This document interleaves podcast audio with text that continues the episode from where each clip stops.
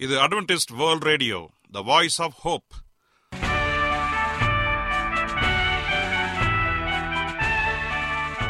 வணக்கம். அன்பான வானொலி நேயர்களே உங்கள் அனைவரையும் கர்த்தராகிய ஆண்டவர் இயேசுவின் நாமத்திலே வாழ்த்தி எங்களது இன்றைய ஒளிபரப்பை கேட்க உங்களை அன்போடு வரவேற்கிறோம். பரலோக வாழ்க்கைக்கு வழிகாட்டக்கூடிய எங்களது ஒளிபரப்பில் இன்று இடம்பெற இருக்கும் நிகழ்ச்சிகள் உடல் ஆரோக்கியத்தை குறித்த செய்திகள் ஆன்மீக சிந்தனைக்கான தேவ செய்திகள் மற்றும் காதுக்கு இனிய கீதங்கள். இன்றைய உலகில் வியாதிகளின் எண்ணிக்கையை கணக்கிட முடியாது. ஒவ்வொரு நாளிலும் பேர் தெரியாத பல பல வியாதிகளால் மனிதர்கள் இறந்து வருவதை காண்கிறோம். இந்த சூழ்நிலையில் நீங்கள் ஆரோக்கியமாக இருக்க வேண்டுமென நாங்கள் விரும்புகிறோம். உடல் நலத்தை குறித்த செய்தியை இப்போது கேட்போம். அதற்கு முன்பதாக ஓர் இனிய பாடலை கேட்டு மகிழ்வோம்.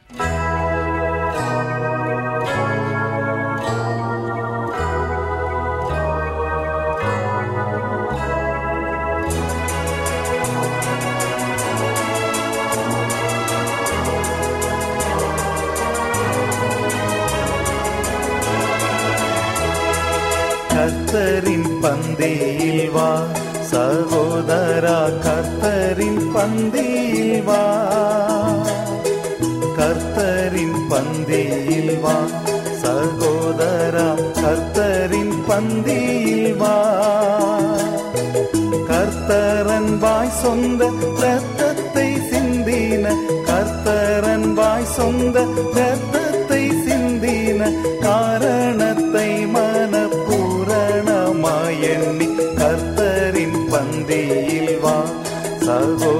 கர்த்தரின் பந்தியில் வா.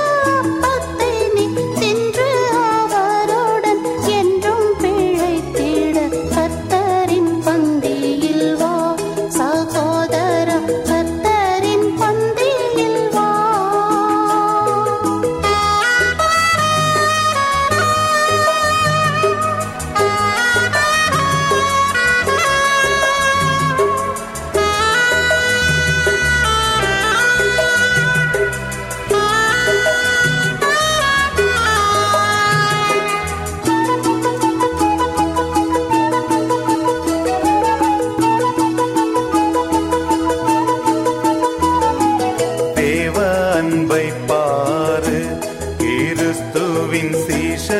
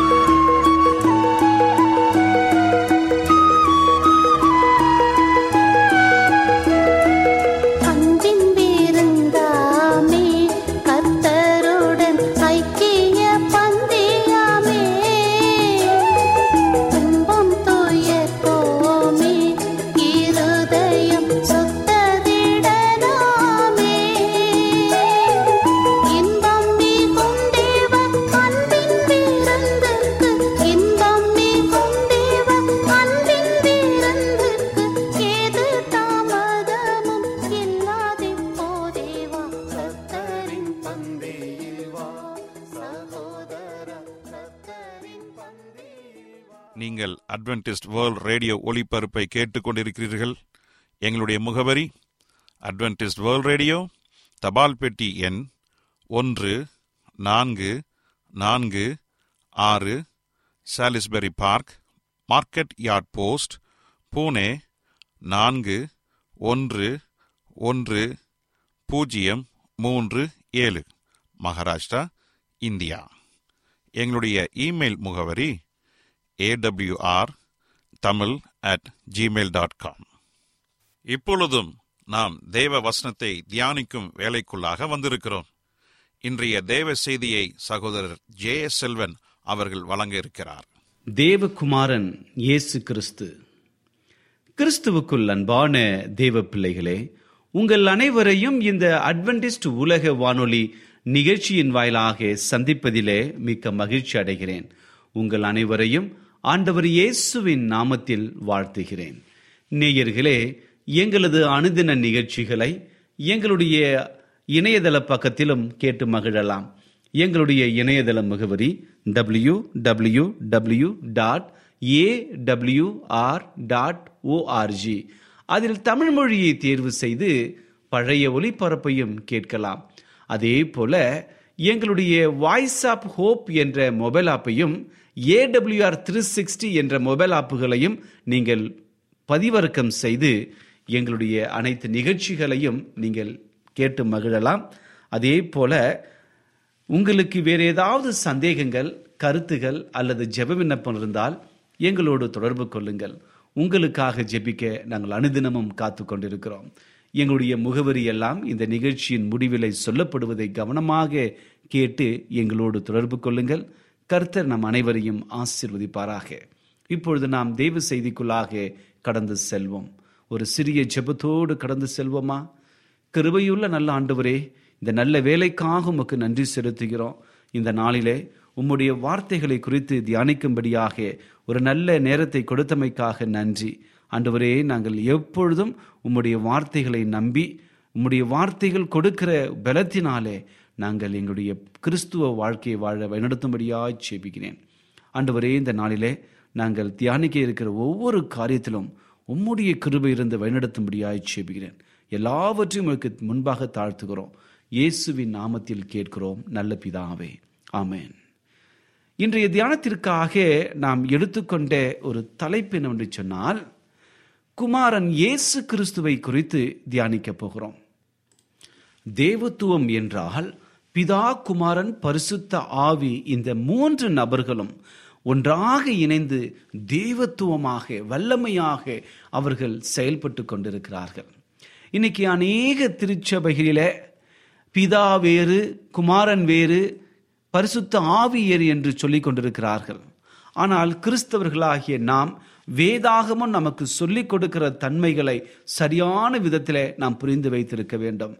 பிதா குமாரன் பரிசுத்த ஆவி மூன்றும் வெவ்வேறாக இருந்தாலும் கூட ஒருமனப்பட்டிருக்கிறார்கள். ஒன்றாக இணைந்து ஒரே தேவனாக இருக்கிறார்கள்.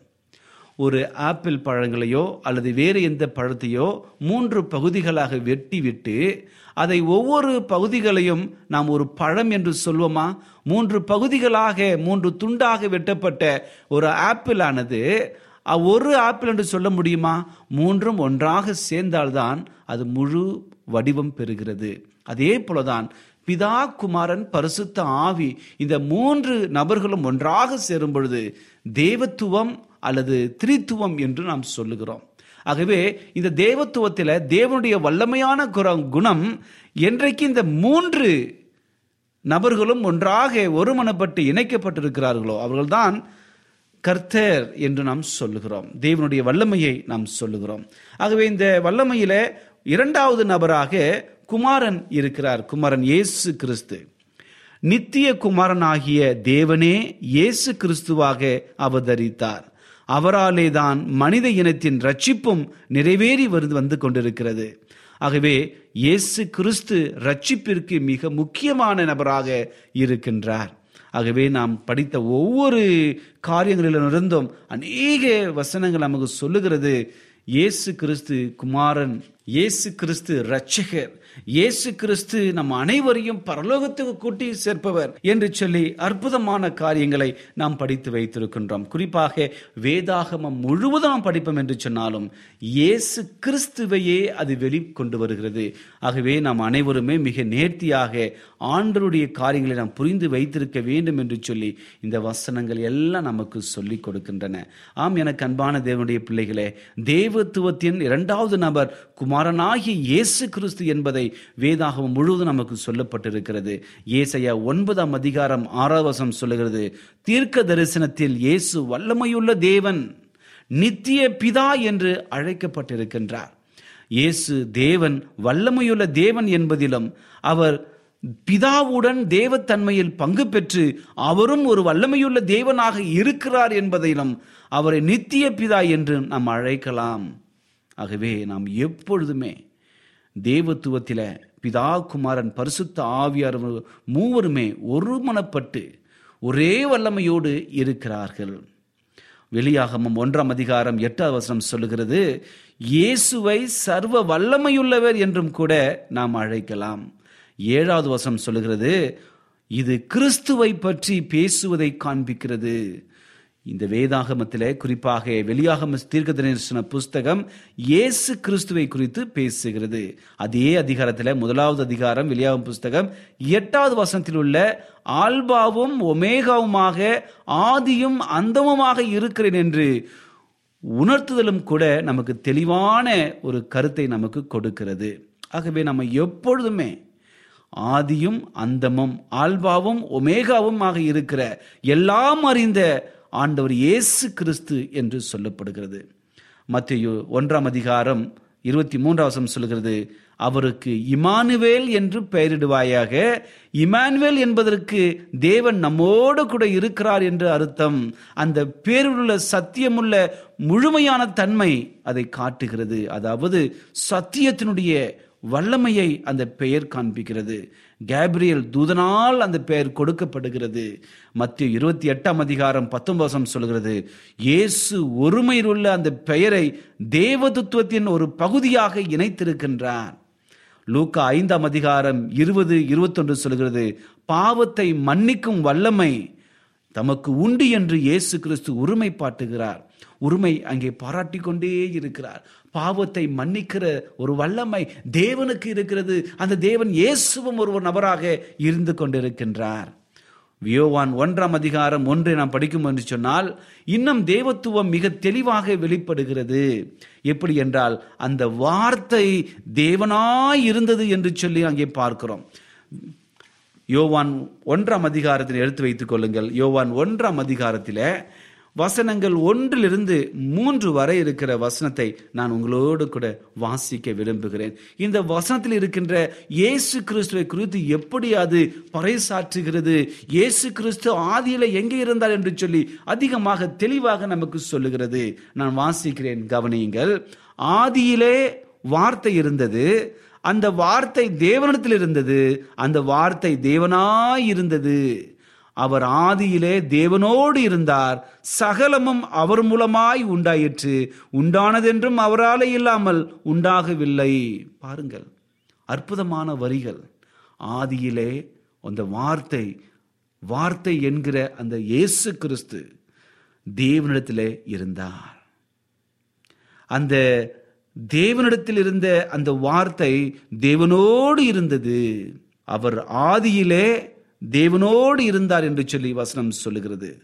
சகலமும் அவர் மூலமாய் உண்டாயிற்று. ஆதியாகம் புஸ்தகம் படிக்கிறோம். ஆதியிலே தேவன் வானத்தையும் பூமியையும் சிருஷ்டித்தார். அப்படி என்றால் அது சிருஷ்டித்தது யாரு?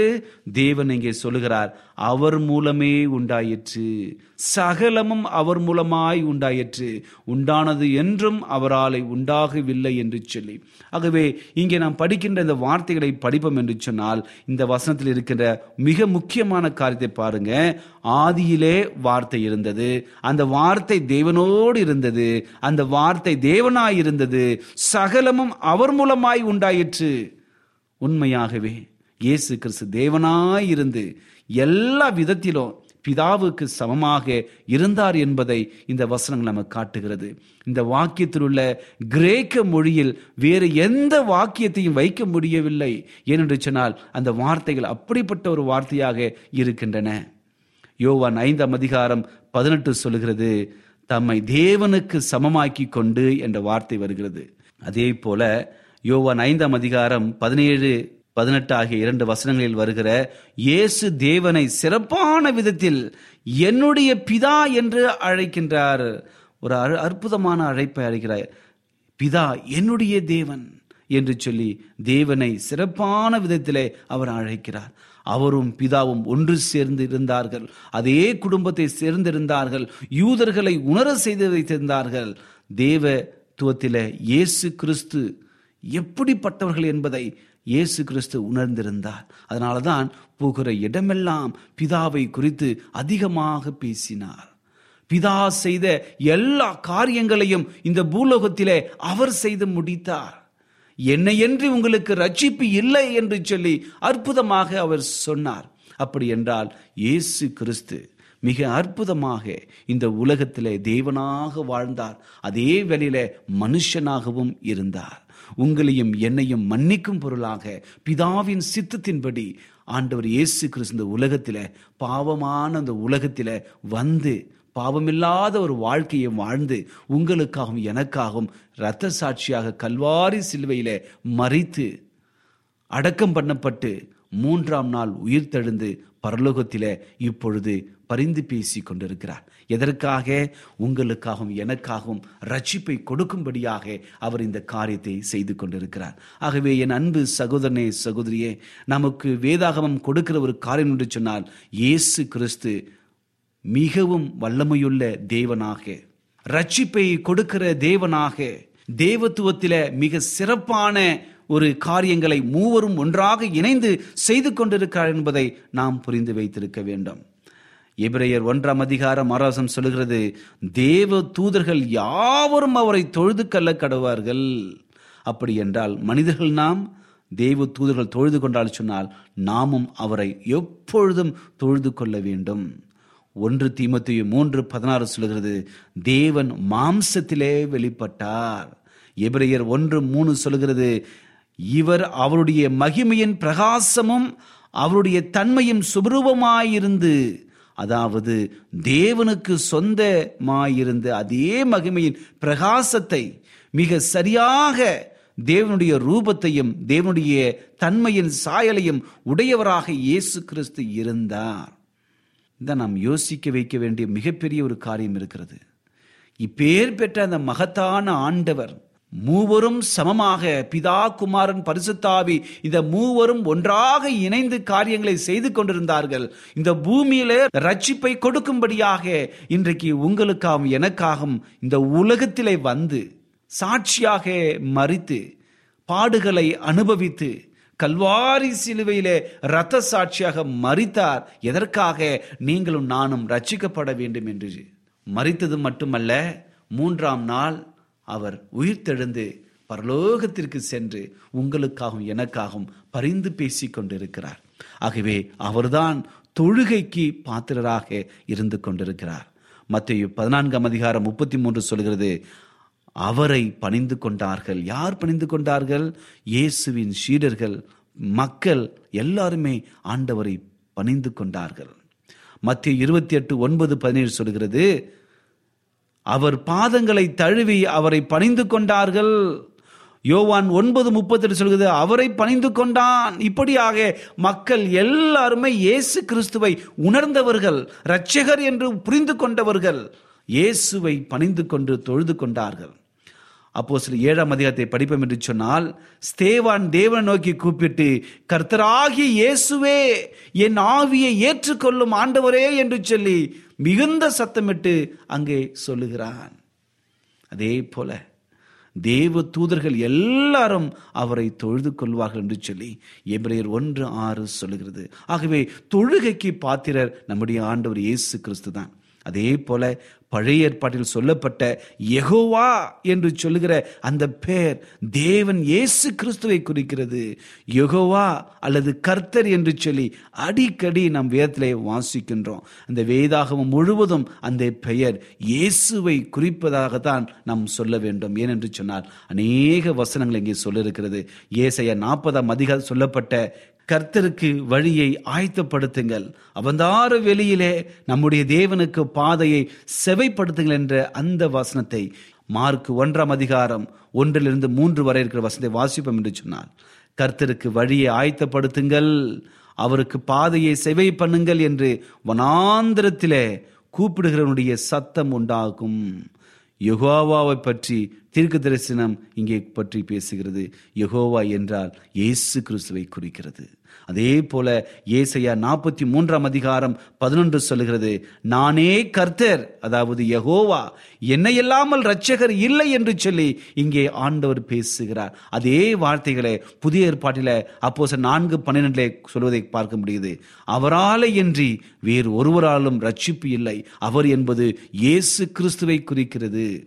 ஏசையா எட்டாம் அதிகாரம் பதிமூன்று பதினான்குல அவர் தடுக்கலின் கல்லும் இடலின் கண்மலையுமாயிருக்கிறார் அவர் என்பது யகோவாவை குறிக்கிறது பழைய ஏற்பாட்டில. ஆனால் புதிய ஏற்பாட்டில ரோமர் ஒன்பது முப்பத்தி மூன்று ஒன்று பேதர் இரண்டு ஆறு எட்டு ஆகிய வசனங்களில இடர்களுக்கான கல்லையும் தவறுதலுக்கான கண்மலையும் சியோனிலே வைக்கிறேன். மூளைக்கல்லை சியோனிலே வைக்கிறேன். அதன் பேரில் விசுவாசிக்கிறவன் வெட்கப்படுவதில்லை இங்கே கிறிஸ்துவை குறிக்கிறது. ஆண்டவர் இயேசு கிறிஸ்துவை குறிக்கிறது. இப்படியாக அநேக வசனம் சொல்லிக்கொண்டே போகலாம். எரேமியா பதினேழு பத்து சொல்கிறது கர்த்தராகிய தேவனே அதாவது யகோவா இருதயத்தை ஆராய்ந்து அறிகிற உள்ளிருதயங்களை சோதித்து அறிகிறோமாய் இருக்கிறார் வெளியாகவும் ரெண்டு இருபத்தி மூணு சொல்கிறது நானே உள் இருதயங்களையும் இருதயங்களையும் ஆராய்கிறவர் என்று இயேசு கிறிஸ்துவை குறித்து பேசுகிறது. ஆகவே புதிய ஏற்பாட்டில் சொல்லப்படுகிற இயேசு கிறிஸ்து தான் பழைய ஏற்பாட்டில யகோவாக வருகிறது. ஆகவே நாம் அனைவரும் ஞானமாயிருந்து இயேசுவை நாம் தொழுது கொள்ள வேண்டும். மூன்று நபர்களில இயேசுவும் மிக முக்கியமான சமமான நபராக இருக்கிறார்.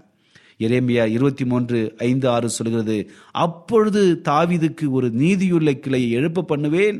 அவருக்கு இடும் நாமம் நீ நீதியாய் இருக்கிற யகோவா என்பதே. இது இயேசு கிறிஸ்து யகோவா என்று அழைக்கப்படுவார் என்பதற்கு அவரை பற்றிய தீர்க்க தரிசனமாய் இருக்கிறது பாருங்கள் வேதாகம் முழுவதும் பேசப்பட்டிருக்கிறது. இந்த இயேசு கிறிஸ்துவை முன் அறிவிக்கப்பட்ட அநேக தீர்க்க தரிசனம் இருக்கிறது.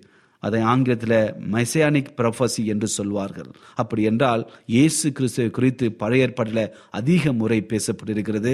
அதை தான் மிக ஐந்து ரெண்டு சொல்லுகிறது. அவருடைய புறப்படுதல் அனாதி நாட்களாய் பூர்வத்தில் உடையது. யோவான் ஒன்றாம் அதிகாரம் ஒன்று என்று சொல்கிறது ஆதியிலே வார்த்தை இருந்தது அந்த வார்த்தை தேவனோடு இருந்தது என்று சொல்லி. அதே போல இன்னும் அநேக காரியங்கள் நமக்கு எடுத்துரைக்கிறது. அவரை குறித்து வெளிப்படுத்தின அநேக காரியங்கள் நமக்கு சொல்லிக்கொண்டே போகலாம். ஏசையா பக்தனும் சொல்லுகிறார். அதே போல இன்னும் அநேக காரியங்கள் நாம் சொல்லிக்கொண்டே போகலாம். இயேசுவை குறித்து முன் அறிவித்த அநேக சத்தியங்கள் இருக்கின்றன. தீர்க்க தரிசனங்களாக இருக்கின்றன. ஆகவே அவர் சிருஷ்டிகர் என்னும் ஒரு தன்மையுடையவர் இருக்கிறார். தேவத்துவத்தின் இரண்டாவது நபராகிய இயேசு கிறிஸ்து படைப்பின் தீவிர முகவராக இருந்தார் சகலமும் அவர் மூலமாய் உண்டாயிற்று. யோவான் ஒன்று மூணிலே பார்க்கிறோம். யோவான் ஒன்று பத்தில் அவர் மூலமாய் உலகம் உண்டாயிற்று என்று சொல்லி பார்க்கிறோம். இப்படியாக இயேசு கிறிஸ்து குமாரன் மூலமாய் இந்த உலகத்தை படைத்தார் என்று சொல்லி எபிரேயர் ஒன்றாம் அதிகாரம் இரண்டு பத்தும் நமக்கு சொல்லுகிறது. ஆகவே என் அன்பு சகோதரனே சகோதரியே இயேசு கிறிஸ்து நமக்கு ஒரு பாவ பலியாக இந்த உலகத்திலே வந்தார். ஏசையாவின் புஸ்தகம் ஐம்பத்தி மூன்றாம் அதிகாரம் சொல்லுகிறது நம்முடைய மிதல் நிமித்தம் அவர் காயப்பட்டார். ஏசையா ஐம்பத்தி மூன்று நான்கிலிருந்து ஆறு வரை இருக்கிற வசனங்கள். நம்முடைய மிதல் நிமித்தம் அவர் காயப்பட்டார். இன்னும் அந்த அதிகாரம் முழுவதுமே இயேசு கிறிஸ்து பாடு மரணத்தை குறித்து பேசுகிறது. மத்திய இருபதாம் அதிகாரம் இருபத்தெட்டு சொல்கிறது அநேகரை மீட்கும் பொருளாய் தம்முடைய ஜீவனையும் கொடுக்க வந்தார். ஆகவே அவர்தான் உயர்த்தப்பட வேண்டும். அவர் உயர்த்தப்படுகிற தேவன். ஆகவே இயேசுவுக்கு சொந்தமாக இந்த உலகம் இருக்கிறது. இந்த உலகத்தை அவர் மிகவும் நேசித்துக் கொண்டிருக்கிறார். சிருஷ்டிகராக இருந்து கொண்டிருக்கிறார். அவர் மறுபடியும் வரப்போகிறார். ஆகவே இயேசு கிறிஸ்து இந்த உலகத்தில் ரட்சிக்கிற மிக முக்கியமான ஒரு காரியத்தை செய்திருக்கிறார். ஆகவே என் அன்பு சகோதரே சகோதரியே இந்த உலகத்தில் ரட்சிக்கிற ஒரே ஒரு காரியம் இயேசு கிறிஸ்து தான் இயேசு கிறிஸ்துவின் மூலமாக தான் இந்த உலகத்திற்கு ரட்சிப்பு காத்திருக்கிறது. இயேசுவல்லாமல் வேறு ஒருவராலும் ரட்சிக்க முடியாது. என் அன்பு சகோதரனே சகோதரியே இந்த இரண்டாம் நபரான இயேசு கிறிஸ்துவை நீங்கள் முழு மனதோடு ஏற்றுக்கொண்டு அவரை நீங்கள் விசுவாசிக்க வேண்டும். இந்த செய்தியை கேட்டுக்கொண்டு அன்பு சகோதரனே சகோதரியே உங்கள் வாழ்க்கையில் ஏதோ பிரச்சனையா ஏதோ வியாகுலமா கண்ணீரோடு கவலையோடு வியாதிகளோடு மரண படுக்கையோடு இந்த நிகழ்ச்சியை நீங்கள் கேட்டுக்கொண்டிருக்கிறீர்களா? கவலைப்படாதீர்கள். நம்முடைய இரட்சகராகிய ஆண்டவர் இயேசு கிறிஸ்து உங்களோடு கூட இருக்கிறார். உங்களுக்கு உதவி செய்ய உங்களுக்காக காத்து நிற்கிறார். நீங்கள் செய்ய வேண்டியதெல்லாம் ஒன்றே ஒன்றுதான். இரட்சகராகிய ஆண்டவர் இயேசு கிறிஸ்துவை முழு மனதோடு விசுவாசித்து அவரை ஏற்றுக்கொள்ளுங்கள். அப்பொழுது நம்முடைய இரட்சகர் நம்முடைய உள்ளத்திலே வந்து நம்முடைய இல்லத்திலே அநேக மாற்றங்களை கொடுப்பார். நாம் மட்டுமல்ல நம்மை சார்ந்திருக்கிறவருடைய வாழ்க்கையிலும் பல்வேறு ஆசீர்வாதங்களை கொடுத்து அவர் வழிநடத்த ஆயத்தமாக இருக்கிறார். ஆகவே நம்முடைய வாழ்க்கை தேவனுக்கு உகந்ததாக மாற்றுவோம். இயேசு கிறிஸ்துவை விசுவாசித்து அவரை சொந்த ரட்சகராக ஏற்றுக்கொண்டு அநேகருக்கு இயேசுவை அறிமுகம் செய்வோம். கர்த்தர் நம் அனைவரையும் ஆசீர்வதிப்பாராக. இப்பொழுது நான் உங்களுக்காக ஜெபிக்க போகிறேன். விசுவாசத்தோடு கண்களை மூடி முடிந்தால் என்னோடு கூட முழங்கால் படியிட்டு ஜெபியுங்கள். எங்களை அதிகமாய் நேசிக்கிற நல்லாண்டவரே இந்த நல்ல வேலைக்காக உமக்கு நன்றி செலுத்துகிறோம். இந்த நாளிலே உம்முடைய குமாரன் இயேசு கிறிஸ்துவை குறித்து அதிகமாக தியானிக்கும்படியான ஒரு நல்ல சந்தர்ப்பத்தை கொடுத்தமைக்காக நன்றி. ஆண்டவரே உம்முடைய குமாரன் இந்த உலகத்திற்கு ரட்சிப்பை கொடுக்கும்படியாக தன்னுடைய உயிரையே தியாகம் பண்ணி உமக்காக அநேக காரியங்களை செய்தார் தகப்பனே. நாங்கள் அவரை விசுவாசித்து அவரை ஏற்றுக்கொண்டு உம்முடைய சமூகத்துக்கு வர எங்களை வழிநடத்தும்படியாய் சேபிக்கிறேன். பரிசுத்தாவினுடைய உதவி எங்களை எப்பொழுதும் ஆட்கொண்டு உம்மோடு நெருங்கி வாழ்கிற உறவை கொடுக்கும்படியாய் சேபிக்கிறேன். இந்த செய்தியை கேட்டுக்கொண்டிருக்கிற ஒவ்வொரு குடும்பத்தையும் ஆசீர்வதிங்க. அவருடைய குடும்பத்தில் காணப்படுகிற ஒவ்வொரு வியாகுலங்களையும் கண்ணீர்களையும் மனபாரங்களையும் வியாதிகளையும் மாற்றும்படியாய் சேப்பிக்கிறேன் என் ஆண்டவர் எனக்கு விடுதலை கொடுத்தார் என்று சொல்லி அநேக சாட்சிகளை கேட்டு உம்மை நாங்கள் மகிமைப்படுத்த எங்கள் வழிநடத்தும்படியாய் இயேசுவின் நாமத்தில் கேட்கிறோம். நல்ல பிதாவே. ஆமேன். என்ன நேயர்களே இன்றைய தேவ செய்தி உங்களுக்கு ஆசீர்வாதமாக இருந்திருக்கும் என்று நாங்கள் கத்தருக்குள் நம்புகிறோம். எங்களுடைய இன்றைய ஒளிபரப்பின் மூலமாக நீங்கள் கேட்டு பயனடைந்த நன்மைகளையும் சாட்சிகளையும் எங்களுடைய நிகழ்ச்சியை குறித்த உங்களுடைய கருத்துகளையும் விமர்சனங்களையும் எங்களுக்கு எழுதி அனுப்புமாறு உங்களை அன்புடன் வேண்டிக் கொள்கிறோம். எங்களுடைய முகவரி அட்வென்டிஸ்ட் வேர்ல்ட் ரேடியோ தபால் பெட்டி எண் ஒன்று நான்கு நான்கு ஆறு Salisbury park market yard post Pune நான்கு ஒன்று ஒன்று பூஜ்ஜியம் மூன்று ஏழு மகாராஷ்டிரா இந்தியா. எங்களுடைய இமெயில் முகவரி AWR Tamil at Gmail dot com இத்துடன் எங்களது இன்றைய ஒளிபரப்பு நிறைவு பெறுகிறது. மீண்டும் நாளைய தினம் இதே அலைவரிசையில் அரை மணி நேரம் முன்மதாக சந்திப்போம். கர்த்தத்தாமே உங்கள் அனைவரையும் ஆசிர்வதிப்பாராக. உங்களிடமிருந்து விடை பெறுவது ஆர் விக்டர் செல்வன்.